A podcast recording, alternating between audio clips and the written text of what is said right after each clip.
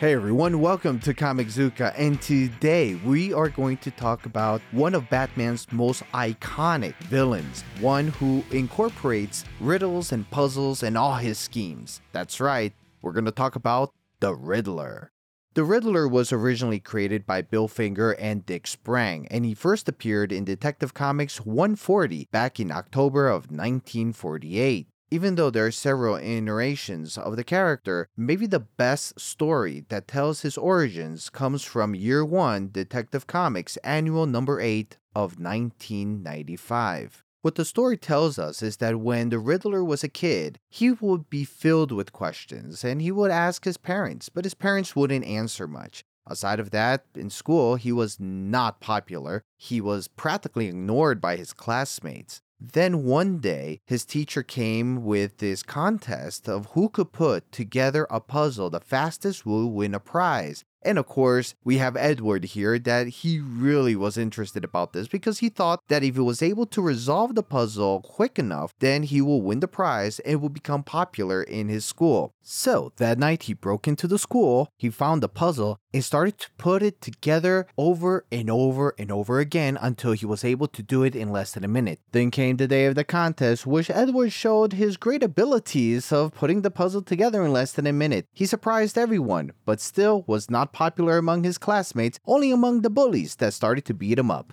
Then we find that the prize he wins is a book of puzzles and riddles, and he devoured that book. And he became obsessed with the whole idea about puzzles, about magic tricks, and about riddles. As an adult, he started to work as a delivery boy, and it was there that he realized that, well, this wasn't the type of life he wanted. Then he decided that he should just become a criminal. Well, start stealing, right? Become a thief. But I mean, it wasn't fun neither. It's not just being a thief and that's it. He decided to have a gimmick. And this gimmick was basically leaving riddles as clues of what he was planning on doing. And that is how the Riddler was born. Throughout the year, the Riddler's criminal career actually depends mostly on the writer. Sometimes we see him as a harmless criminal, and sometimes as a real rival to Batman.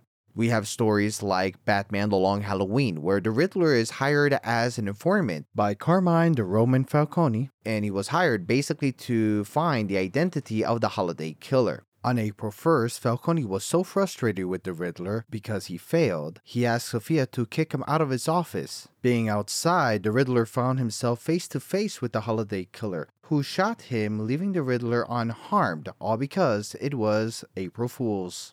Then in Catwoman When in Rome, the Riddler accompanies Selina Kyle in search of her own origins in Italy. There, the Riddler tries to manipulate her with several gimmicks, making her think that she's being chased down by Scarecrow, Mr. Freeze, and the Joker. At the end, the Riddler drugs Catwoman and tries to extract information from her, especially the identity of Batman. Catwoman doesn't reveal anything, and besides, she doesn't even know Batman's identity. In Batman Hush, we find the Riddler is dying of cancer, but is cured when he went into the Lazarus pit. When he came out, he knew the answer to the greatest riddle of them all who is the Batman? Knowing Batman's secret identity, he teams up with Tommy Elliot, who happens to be one of Bruce's childhood rivals, who actually blames Bruce's parents for foiling his plans to murder his parents and to claim the insurance money. In this story, we see how the Riddler was able to gather the major villains of Batman. At the end of the story, we see how the Riddler tries to blackmail Batman with his secret identity, but Batman convinces him that if he reveals his secret identity, then this information will be worthless. During the Infinite Crisis storyline, specifically in Detective Comics 822, we find that the Riddler gets struck in the head and is in a coma for about a year. When he wakes up, he suffers of amnesia, which of course led to the fact that he completely forgot about his past life, even the identity of Batman. Here, we find that Bruce Wayne is accused for the murder of Carrie Bishop, and her uncle, Sherman Bishop, being a wealthy lawyer, hires the Riddler as a private investigator to solve her murder. Afterwards, we see how the Riddler returns to a life of crime, but there's no explanation how this actually happened.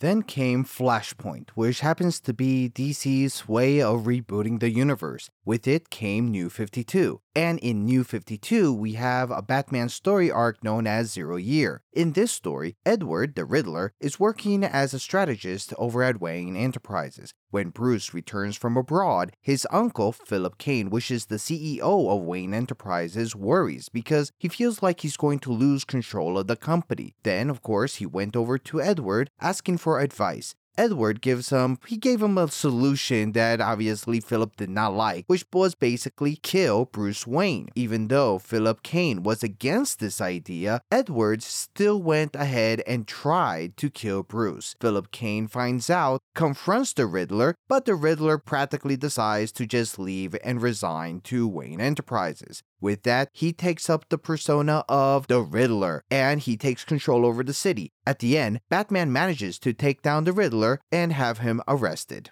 Then we have DC Rebirth with the story arc called The War of Jokes and Riddles. Basically, it's a gang war between Joker and the Riddler. And here, the main villains that always go against the Batman take sides. Either they take sides or they're in the crossfire. Now, all this happens during Batman's second year as a hero. As for powers and abilities, the Riddler has no superhuman abilities whatsoever. What he is, is a criminal genius capable of decoding and formulating puzzles of all kinds. And of course, let's not forget riddles in general. He has skills of detection and of lateral thinking. Also, he has this huge obsession of outsmarting the Batman, being the world's greatest detective. He also has abilities in engineering and technology. With this, we get to see how he formulates all sorts of weapons, which actually responds to his gimmick. For example, exploding jigsaw pieces, or he has pistols that look like question marks, or even, let's not forget, of course, his cane that has the form of a question mark, which sometimes is some fancy technological device or weapon. Also, the Riddler exhibits personality disorders such as being a narcissist or an egocentric or megalomania crossed with severe obsessive compulsion.